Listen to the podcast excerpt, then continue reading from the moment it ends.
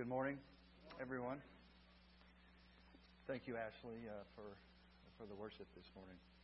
I will tell you, I was I was just in tears over here as we were singing "Be Thou My Vision." You know, because really the words of that song, "Be my everything," Jesus, be all I need. We would probably agree that that's what we all want, right? That's that's our heart as believers. Um, and I think about in terms of, of, today, and then the following song to that was um, Father, you're a good, good Father, and that's who you are, and I'm loved by you. And He is a good Father. We're absolutely loved by Him. And I want to tell you that as we, as, as Seth prayed about 9/11 today, and that was such a watershed moment in our country's history, and it was a time that sent people to their knees for a very short period. And uh, it's interesting that today that, that what I'm going to be speaking on is, is about the trials of this life. And what I want to say to you, even just to set the stage, is that our good, good Father, who loves us so deeply, allows some really horrific trials to come our way in order to get us to that place where He's all we want. Corrie ten Boom said this.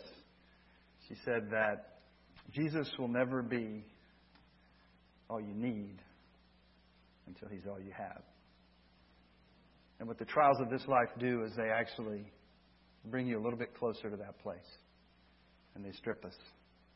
I just want to pray for us. Lord, Lord, as we uh, unpack James, the first 12 verses of James this morning, Lord, I am so aware that this word will do nothing apart from your Spirit working in us.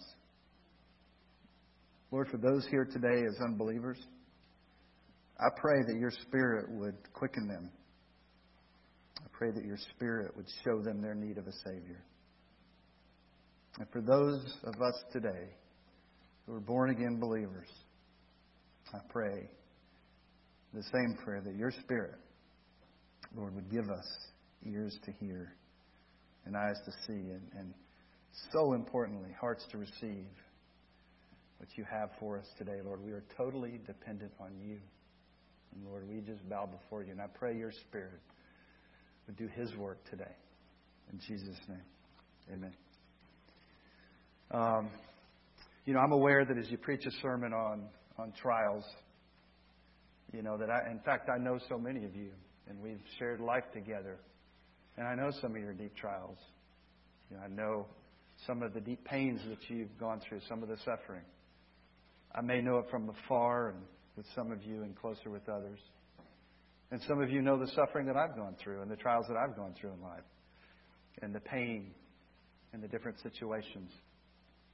I would say that if you're here today and you're younger, one of the disadvantages of being young is you haven't really probably faced a lot of those difficult trials in your life. Some of you may have, but for the most part, you, you haven't had the blessing of really being shaped and molded by those, those kind of trials. And so today, as, as I come to you, I don't want to come as someone detached, but someone who's in this with you. And that really, James gives us such a good word. He says, your good Father brings these trials, allows these trials into your life. And here's what He wants to do, and here's how He would have you walk through them. Um, and so, as we as we start today, I want to start with a quote from C.S. Lewis. Most of you would know that name, the English Christian apologist and author who wrote Mere Christianity and the Chronicles of Narnia. While addressing the subject of suffering, he said this pain is God's megaphone to a deaf world. Pain is God's megaphone to a deaf world. And why do we need to be constantly reminded to stay on that narrow road that leads to life? You know, if you've been a parent, you've probably said to your kids before, um, at least once, why do you always have to learn the hard way?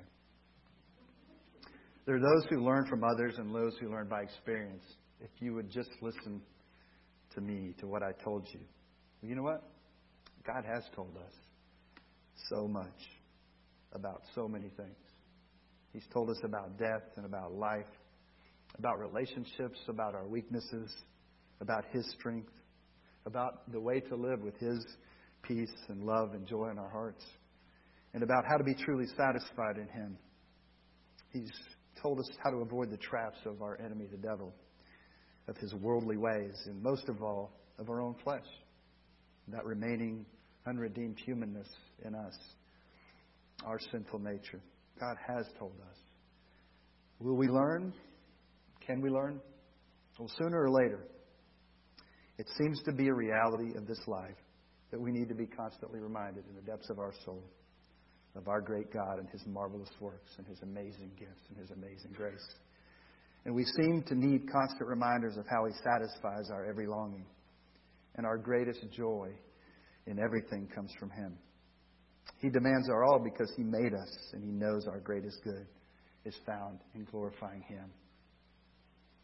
God gave James, who was the brother of Jesus, his words to us about this very thing that we're in need of a megaphone on a daily basis, a regular basis.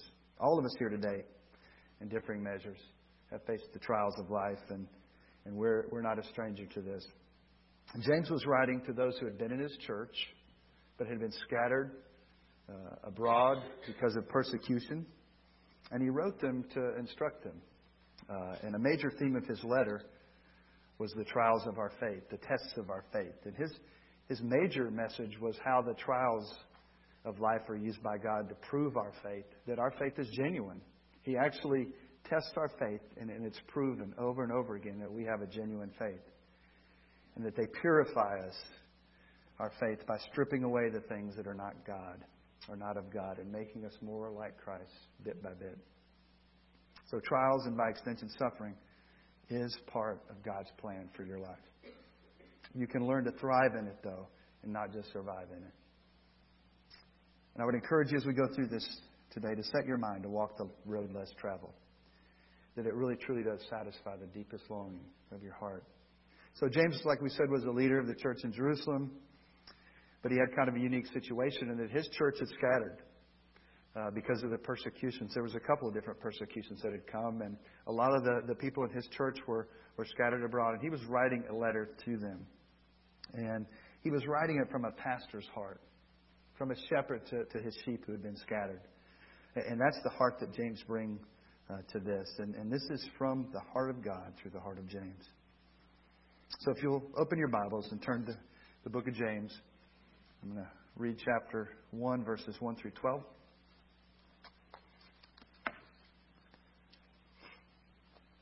And I'll be reading out of the New American Standard Bible. James, a bondservant of God and of the Lord Jesus Christ, to the twelve tribes who are dispersed abroad, greetings. Consider it all joy, my brethren, when you encounter various trials, knowing that the testing of your faith produces endurance. And let endurance have its perfect result, so that you may be perfect and complete, lacking in nothing. But if any of you lacks wisdom, let him ask of God, who gives to all generously and without reproach, and it will be given to him. But he must ask in faith, without any doubting. For the one who doubts is like the surf of the sea, driven and tossed by the wind.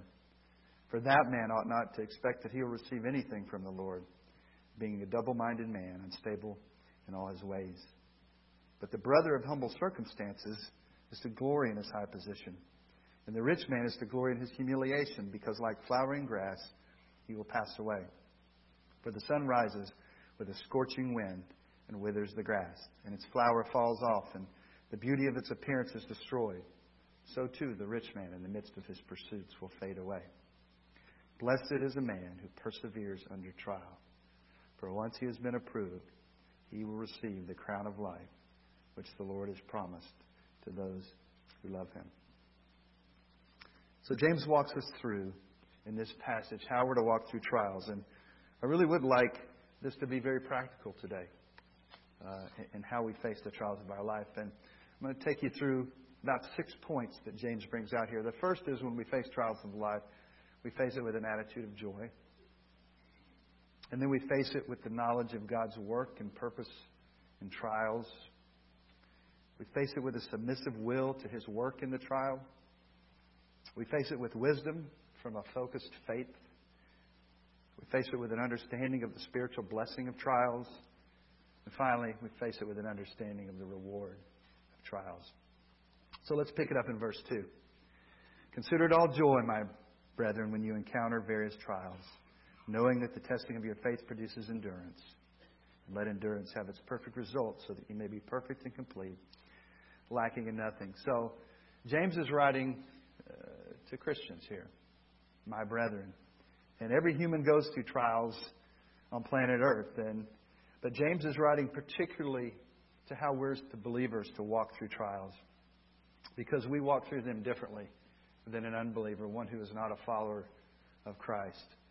Someone who's not a follower of Christ is going to look to the resources of the world, the opinion and advices of others, how to feel better, so many different ways to try to face the trials of life. But as believers, it's so much different for us. So the, the biggest resources that we have um, in our trials is, is God Himself when we go through trials. And He uses trials in the life of every believer in this process of refinement and purification and sanctification. And there's absolutely meaning in every trial you face. Paul in Romans 5, verses 1 through 5, says the same thing when he says, Therefore, having been justified by faith, we have peace with God through our Lord Jesus Christ, through whom we also have obtained our introduction by faith into this grace in which we stand. And we exult in the hope of the glory of God. And not only this, now listen to this, but we exult in our tribulations, knowing that tribulation brings about perseverance, and perseverance proven character, and proven character hope. And hope does not disappoint, because the love of God has been poured out within our hearts through the Holy Spirit who is given to us. You know, in the same way, God uses trials to prove our faith, that we have a genuine saving faith on how we endure and persevere through trials. And as we see in verse 12, the outcome of that is eternal life. The resources of the believer are God's resources, they're God Himself. But for unbelievers, as we said, they turn to the world. And as we'll address later, sometimes we do too, as believers. And he says when you encounter various trials, you know, this word various is just the word multicolored. There's so many different types of trials. There's the small trials of life that we face, the annoyances or irritants that we face that we call trials. And then there's the really big trials of life. Sometimes it happen on a national scale. And we think about September 11th, but you could also think back in history. You know, one of the big ones, you know, the Black Death, the plague, destroyed a, a third of the world's population. That's, that's pretty stunning or the Holocaust, or you could just go on and on and on. World War I, World War II. There have been serious trials on a national scale, an international scale. But then there's those trials in life that tend to be the ones that, that we live with on a on a, on a daily basis, at least somewhere in our life. And things like the loss of a loved one, the loss of a job. For us as believers, children or family members who don't know the Lord, sickness, and the word cancer that, that scares so many of us. Uh, relational issues and pain and conflict that results from that. Rejection in a lot of different situations. Someone you love disappoints you. Financial problems, sudden tragedy, persecution. Just the list goes on. But you know, another way to look at these trials, those trials, they're also a test. And you may not have ever thought about it this way, but trials test our humility as believers. They test whether or not we think more highly of ourselves than we should. They test whether we have some imaginary idea that, that we're good enough or so good that God really doesn't need to, to discipline or shape us. They test many times our affection for worldly things. Um, and, and it tests us as we try to run to worldly solutions. It tests whether or not we're heavenly minded. Do we live with an eternal perspective? They test what we really, truly love. It tests the strength and character of our faith. Tests our humility in the way that we walk through trials, whether we're teachable and moldable, or whether we're hardened and resistant. It tests whether we are engulfed by worldly things. I mean, these this idea of testing and, and, and, and trials is exactly that. And that word actually means test. It actually means trials. And if you study James more, he gets into temptation. It also is the same word as used for temptation, but this is those external things that come into your life that typically produce suffering that he's talking about here. So if I'm ever to pass the test, if I'm ever to gain from it, to be stronger, to actually allow the purposes of God to be worked out in my life as I walk through these trials, James hits us and he begins with this. What's the first thing? That we're to be considered all joy. That just sounds kind of counterintuitive, doesn't it? I know we could probably quote this verse, but I don't know what your idea of joy is. But let me just share this word with you. This word is amazing. The word joy here in the Greek, it's chara. That, that sounds familiar to some of you. It comes from the word charis, which is grace. And it means this the awareness of God's grace and His favor. And I'd like you to think about it this way really, it's grace recognized. It's grace recognized. When these trials come your way, you need to recognize that this is God's grace in your life. Counterintuitive, but that's how God wants us to see this. You say, but how can anyone have joy in such a bad, rotten situation? Well, over in Hebrews chapter 12, verses 1 through 3, talks about Jesus and his road to the cross, and it describes it as for the joy set before him. There is a joy set before us.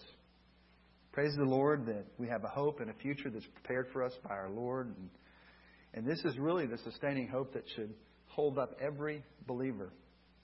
And the Holy Spirit specifically produces this in our heart as we submit to Him in all of our ways. In Psalm 16, verses 7 through 11, David just paints a beautiful picture of this. And I know you've heard this passage. I'll read the last verse 11 where he says, You will make known to me the path of life. In your presence is fullness of joy. In your right hand there are pleasures forevermore. The Lord wants us to just lean into His grace and recognize His grace is, is the very first thing when something hits us.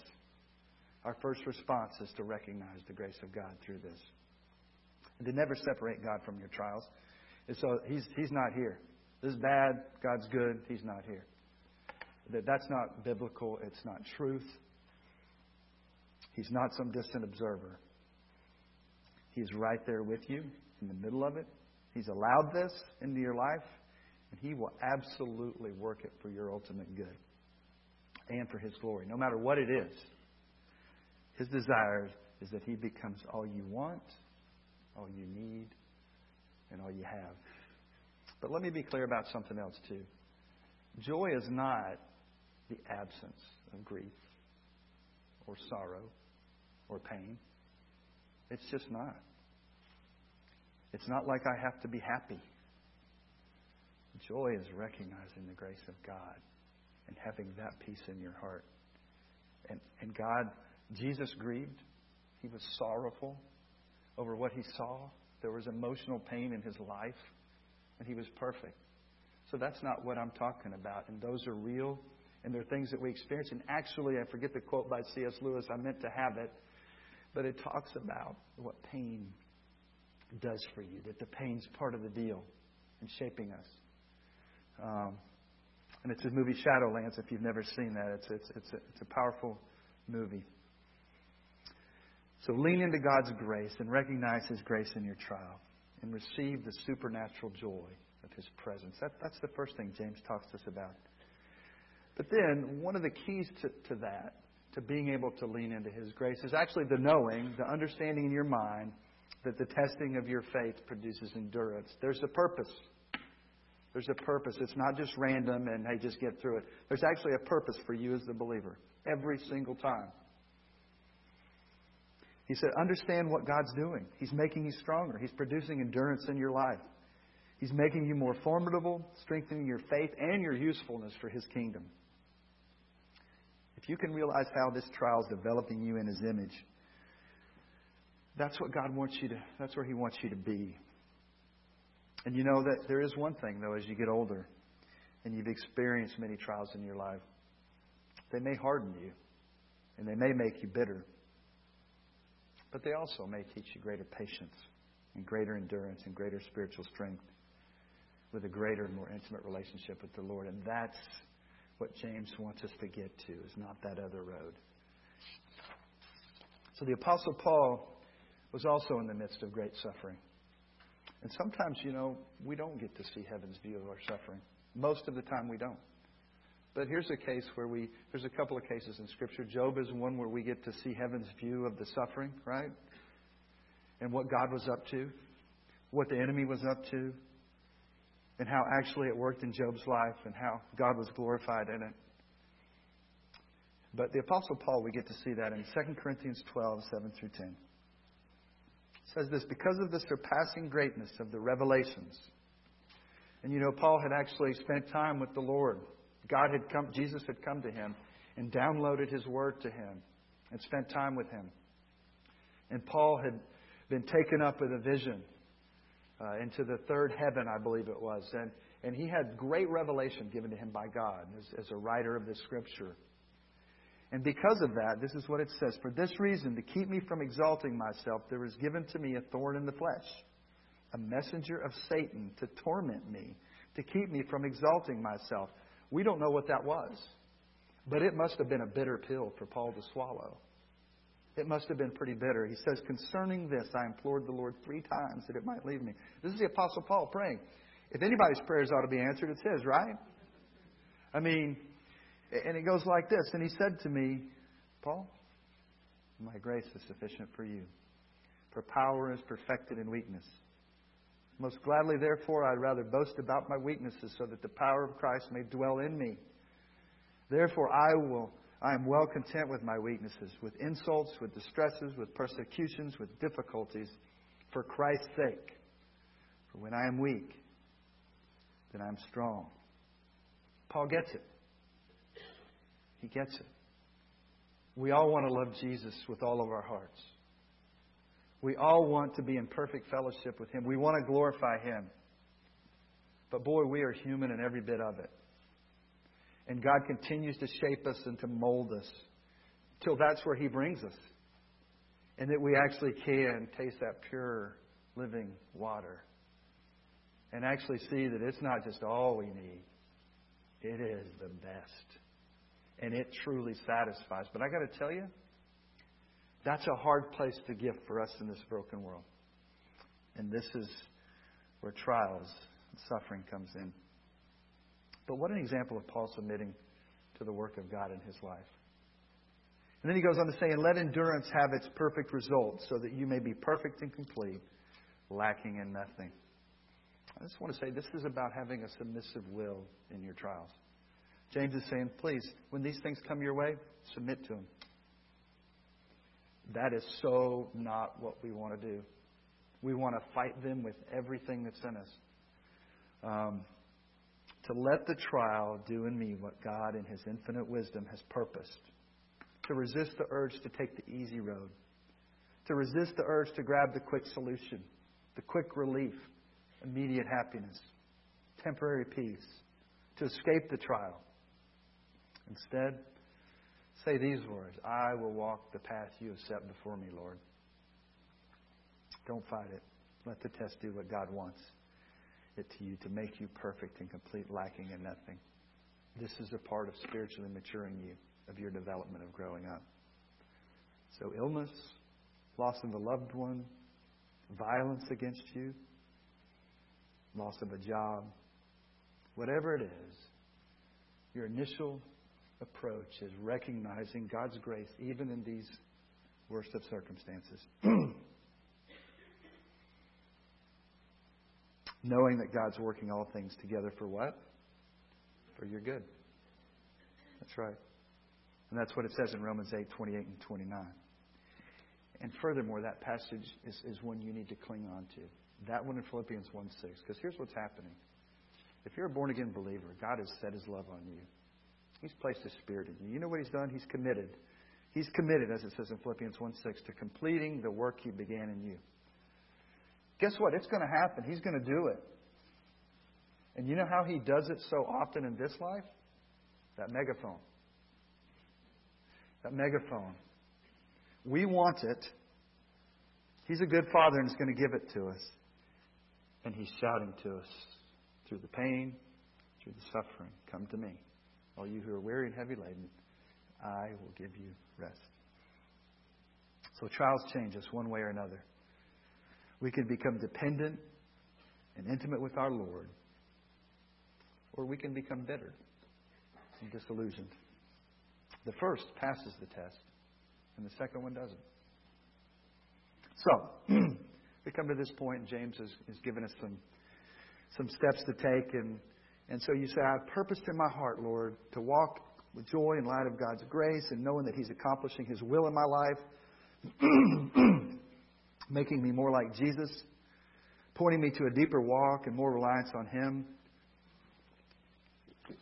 But Lord, I'm still struggling. I'm in the middle of this thing with so many questions so many thoughts or feelings or doubts inside of me. What do I do? How am I supposed to feel? How am I supposed to act? Can I handle this? It's not like anything else I've ever dealt with. There's no way out, there's no way ahead. I just am completely undone. A battle is waging within, and I don't know how to handle the grief, the anger, the pain, the resentment, the jealousy. There's multiple paths to take, and I cannot see my way ahead, Lord. Help. But if any of you lacks wisdom, let him ask of God, who gives to all men generously and without reproach. It will be given to him. If any of you lacks wisdom, what do I do? How do I feel? Where do I go from here? I don't know. Ask of God. Gives to all men generously without reproach, and it will be given to him. You need wisdom, the wisdom of God. And you need it from a focused faith. This word wisdom, really, the word is Sophia, and it means insight, skill, whether human or divine, intelligence, and it means the knowledge and practice of the requisites for godly and upright living. So, in this case, the understanding and practical skill necessary to live life to the glory of God. It's actually applying God's word in our situation. That's the wisdom of God. Now, James in chapter 3, when we look ahead in James, he actually describes two kinds of wisdom there's earthly wisdom, and he describes that as natural and demonic, and there's godly wisdom, which comes from above. And he says this, but the wisdom from above in chapter 3, verse 17 is first pure, then peaceable, gentle, reasonable, full of mercy and good fruits, unwavering, without hypocrisy. And you know what? The Jews sought this kind of wisdom. When you look at the Psalms and you look at the Proverbs and you read Ecclesiastes, those books of wisdom, they were, they were enamored with wisdom. But the only thing that ever really sorted out life in, in, in the Jewish culture, in the Jewish uh, religion, was the wisdom of God. And when you look at the wisdom of man in the book of Ecclesiastes, what does it say? All is vanity. And we're going to look at that uh, just a little bit more uh, in, in a minute. But he says, all is futility, all is nothing.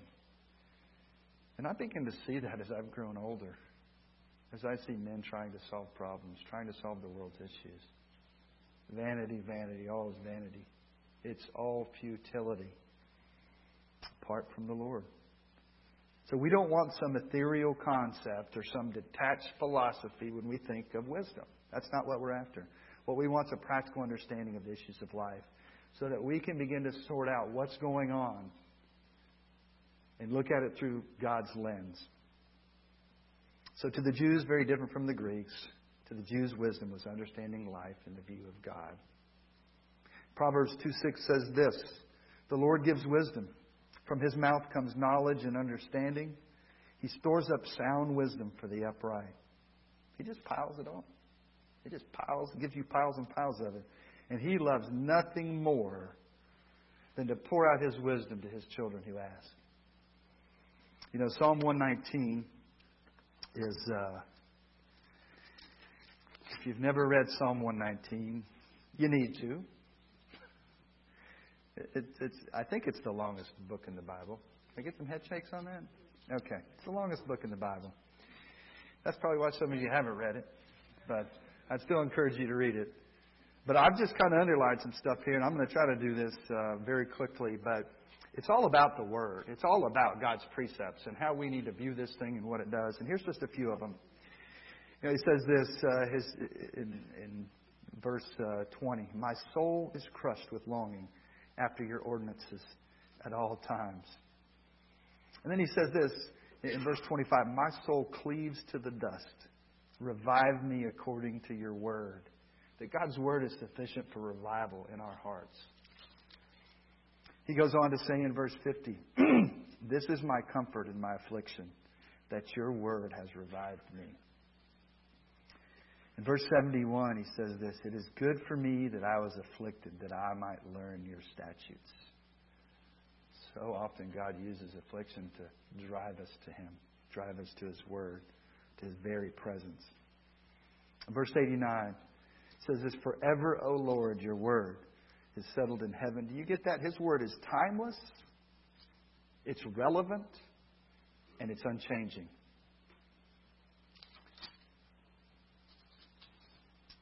And lastly, in verse 165, he says this Those who love your law have great peace, and nothing causes them to stumble. So, the Word of God. He then says, Let him ask of God. And, and this is really just a command to pray. It's the command to, to, to pray at all times. Um, Corrie ten Boom, I, I went to, to, to look at some quotes from her yesterday because, you know, she's someone, unlike me, who has truly been to the pit of destruction, the pit of suffering. You know, and I listen to her because of that. But she says this Is prayer your steering wheel or your spare tire? Simple quote, but the analogy is pretty, pretty relevant and probably pretty on target for a guy like me, and maybe for some of you. Now, C.S. Lewis says this, and I love this quote. He was in the point of grief, and someone came up to him and said, Well, we're, we're praying for you. You know, and, and C.S. Lewis says, Prayer?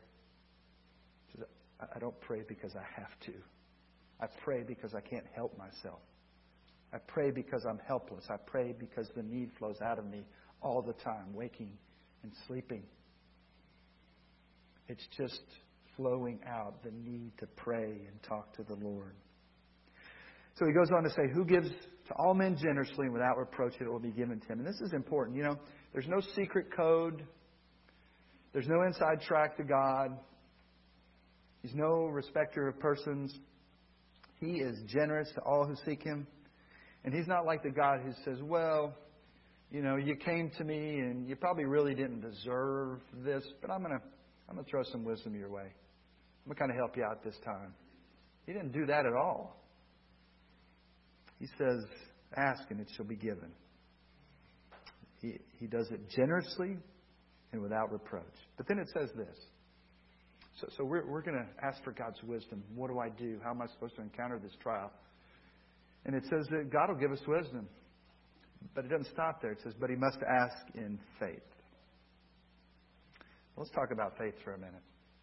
Um, you know, our senses, you know I mean? Like our human senses tell, tells us to value pleasure, to value what makes us happy. And that's typically the direction that we go.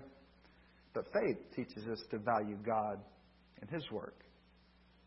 And our senses tell us that we should value earthly security and earthly protection and earthly support. That's what our senses, that's what we are typically geared to, to go towards. But faith tells us to value divine grace poured out in the midst of suffering. Two very different paths. Thomas Manton, who was a Puritan clergyman, of this interest was Oliver Cromwell's chaplain. He wrote in his commentary on James While all things are quiet and comfortable, we live by sense rather than by faith, as the worth of a soldier is never known in times of peace. So if you start to see this contrast of during the times when things are just kind of going well in your life versus when something just hits you and knocks you upside the head. And what he's saying is here is when we're walking on this road so often, we live by our senses. And that it's God's, that megaphone that comes in and turns us on, and our faith just gets engaged because we need the Lord.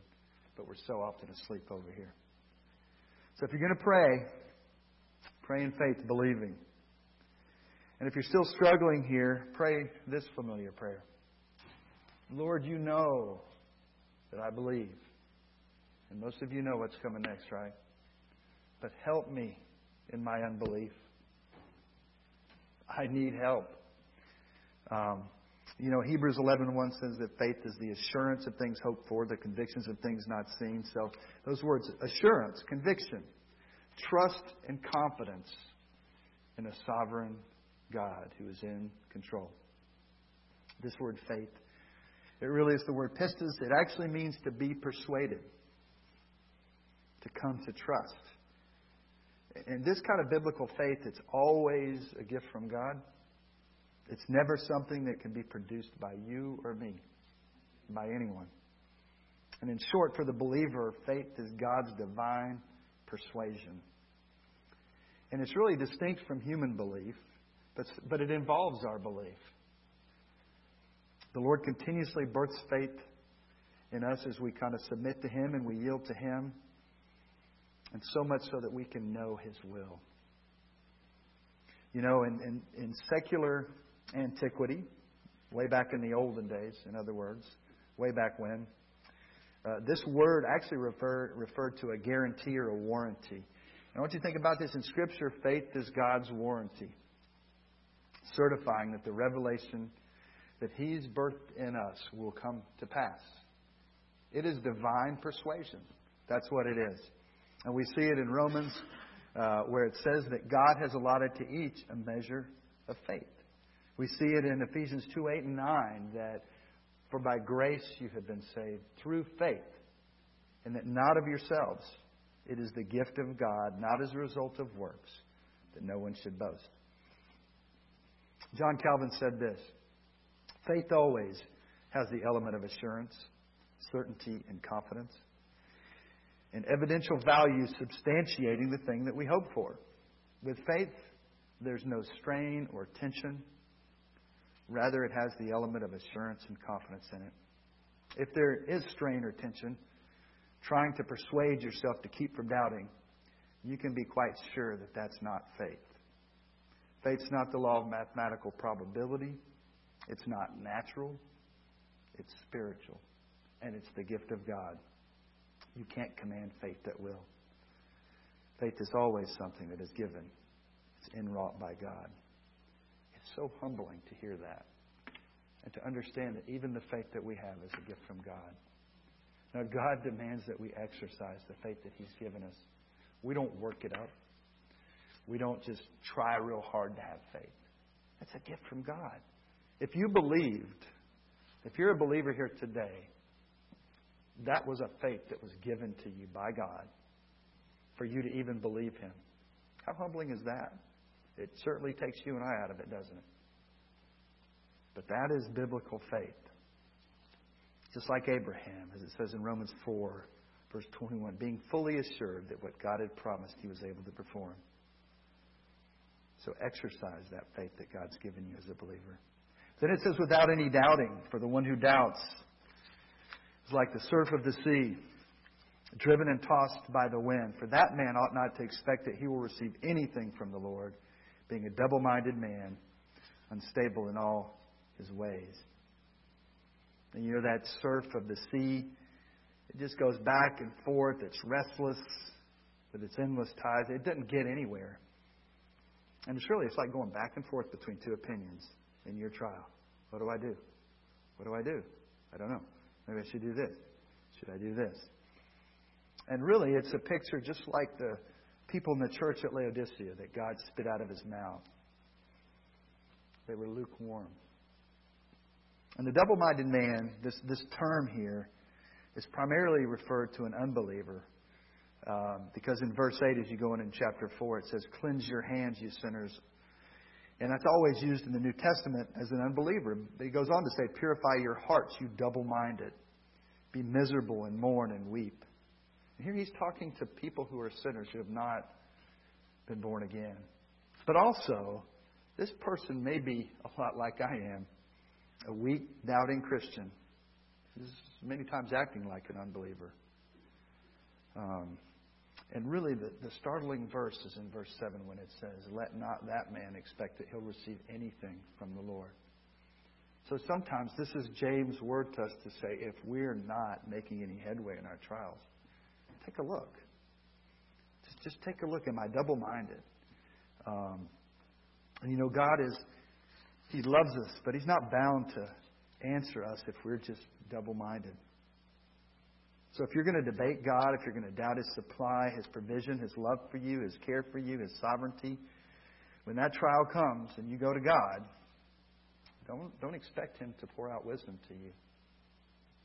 Just don't expect that. Because it says this double minded man's unstable in all his ways. This word actually means two souled two souled or two minded. That, that's what it means. And really, in our context, it's, it's really two minds between God and the world. God and the world. This is very similar to what Charlie talked about last week. This idea of being lukewarm in Revelation 3, neither hot nor cold, living with a foot in the church and a foot in the world, and really setting neither one on fire. And over in Joshua 24:15, that's the verse many of you are familiar with, where Joshua just lays it down. He says, "But as for me and my house, we'll serve the Lord. Some will go this way and some will go this way, but for me and my house, we're going to serve the Lord." Very single-minded. So it's an issue of belief in the heart, and, and he and he's saying, "Purify your hearts, you double-minded." And, and James talks in chapter four about friendship with the world being an enmity with God says in 1 John 2:15, if any man love the world, the love of the Father is not in him. A couple of analogies here. I don't know how many of you are familiar with John Bunyan's Pilgrim's Progress, but there's a character called Mr. Facing Both Ways. And that's that's the picture of this person, Mr. Facing Both Ways. Another, how many people have seen Dr. Dolittle? Does that, that ring a bell to anyone? There's this uh, character called Push Me Pulley You. Push me, pulley you. It's a two headed llama with heads at each end of the body. And it's just really a picture of what we are sometimes, you know. I love you, Lord. I'm over here too. Pushing in the world. Oh, I love you, Lord. We're just we're just going both ways with this thing. Um, but we're all familiar with Deuteronomy 6 5. And it's what our hearts, as believers, our hearts truly desire this, that we would love the Lord with all of our heart, all of our soul, all of our strength, and all of our mind. That's our heart's desire. I know it is. So, why so often is that so hard? So, speaking to you as believers today, if, if you're stumbling around, potentially in some pattern of sin, if you're thinking you can be in a right relationship with God, but yet you know that you've got your heart in the world, that, that you're truly double minded, and you're reaching out in the midst of a trial for wisdom without dealing with that, well, don't expect God to honor that. And don't expect God to answer you in your trial. That trial will continue, or others will come because as a believer, He is, he is committed to bringing you to that place. So now, if we're going to receive wisdom from God, we need to ask, and we need to ask in faith, with a joyful attitude, an understanding mind, a submissive will to our trial, seeking His wisdom with this focused faith. And As I begin to close, I, I want to finish with this thought. And I know for me and for maybe some of you, we hold on to and pursue things that take our hearts away from God. And I think this is so interwoven in this whole passage. And even, even as we go on in James and, and he addresses, just like in our Sunday school class this morning, when he addresses our disposition to the Word and our, either our hunger or just, just uh, how we approach the Word of God.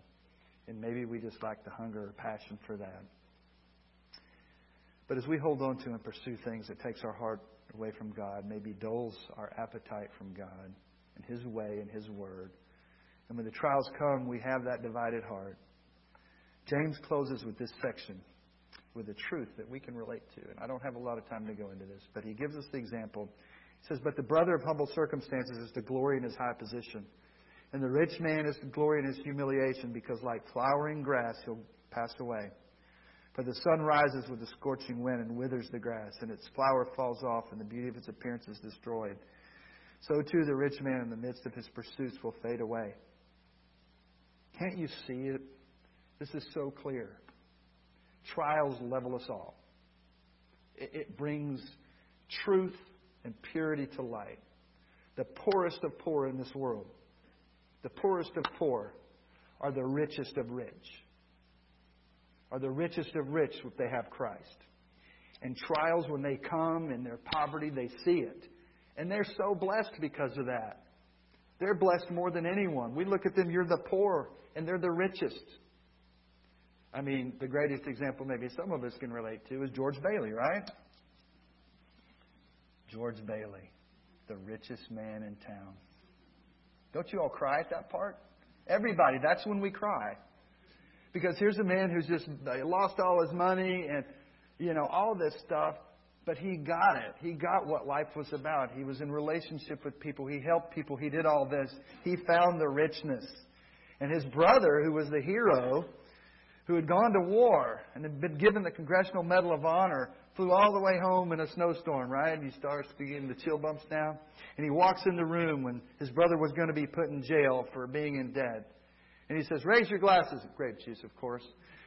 He says, Raise your glasses. A toast to my brother, George Bailey, the richest man in town. What an incredible truth. And that's what's here. And, and even talks about the, the rich man who rejoices in his humiliation because the rich man found out at the end of the day all the pursuits, all the things that we try to get, we don't have enough money, but we want them. And we look at other people and we, we think that's what's going to make us happy. Well, the rich man, when he finds Christ, you know what? He glories in his humiliation of being brought down from earthly rich to poverty, but yet he glories in that humiliation because he too discovers that he's the richest man, not because of earthly riches, but because of Christ. Do you see that? And if I could be a parent and I could be a shepherd, I would say to you if we could see this and actually get it early. And I'm going to close with this. I think I've said that once. Okay. I get three times. Normally, that's the, you get to say that three times. I'm going to close reading you some passages out of the book of Ecclesiastes. Wisest man on earth, Solomon. Here's what he wrote. The book of Ecclesiastes was written. It says in chapter 1 his task was to explore by wisdom concerning all that has been done under heaven. In other words, look at life. Because don't, don't you ever wonder what life's all about? Why we're here? If you're a believer, you've, you've obviously tackled these things. And Solomon said, I'm going to explore everything in life and try to come up with some conclusions here. And those famous words, he gives us the answer in the first chapter, and then he elaborates on it. He says, All is vanity and striving after wind. All is vanity. It's about getting what I want. It's about me. It's about pleasure. And it's striving after wind. It's elusive. It is not within your grasp. You try and you try, and you think the next thing around the corner is going to make you happy. And God is constantly giving us a megaphone to show us as believers stop it. I'm all you need. Corrie ten Boom, listen. Christ will never be all you need until He's all you have. And God's constantly trying to show us that He can be all that we have. But He says this, and, and I want to just, particularly, I want to speak to, to, to the young group today who have your so much of your life in front of you. I don't know what your goals are, your aspirations, your dreams. But Solomon has a good word for all of us. But for you, I want you to listen. So he says to himself in chapter 2, he says, You know, I said to myself, Come now. I'm going to test you with pleasure, so enjoy yourself. And so he was, he was actually going out to see if he could just, just grab it all, get the gusto. He said, And behold, it too was futility. And then, so what did he actually test? Let's think about this. He said, I said of laughter, it's madness, and of pleasure, what does it accomplish? I explored with my mind how to stimulate my body with wine. while my mind was guiding me wisely, and how to take hold of folly, until I could see what good there is for the sons of men to do under heaven the few years of their lives. I enlarged my works. I built houses for myself. I planted vineyards for myself. I made gardens and parks for myself. And I planted in them all kinds of fruit trees. I made ponds of water for myself from which to irrigate a forest of growing trees. I bought male and female slaves, and I had homeborn slaves. I also possessed flocks and herds, larger than all who preceded me in Jerusalem. Also, I collected for myself silver and gold and the treasures of kings and provinces. I provided for myself male and female singers and the pleasures of men, many concubines. Then I became great and increased more than all who preceded me in Jerusalem. My wisdom also stood by me. All that my eyes desired, I did not refuse them. I did not withhold from my heart any pleasure.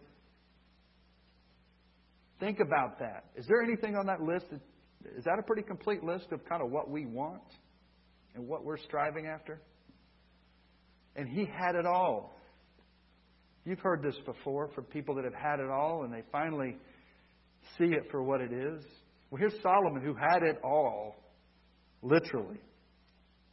If you go on in the very end, he says, And behold, all was vanity and striving after wind, and there was no profit under the sun. So, I don't want to leave you hanging there. Solomon, actually, this is a troubling book to read, Ecclesiastes. It's a very disillusioning book of life on planet Earth without God. And Solomon got to a bad place in his life. But here's how it ended.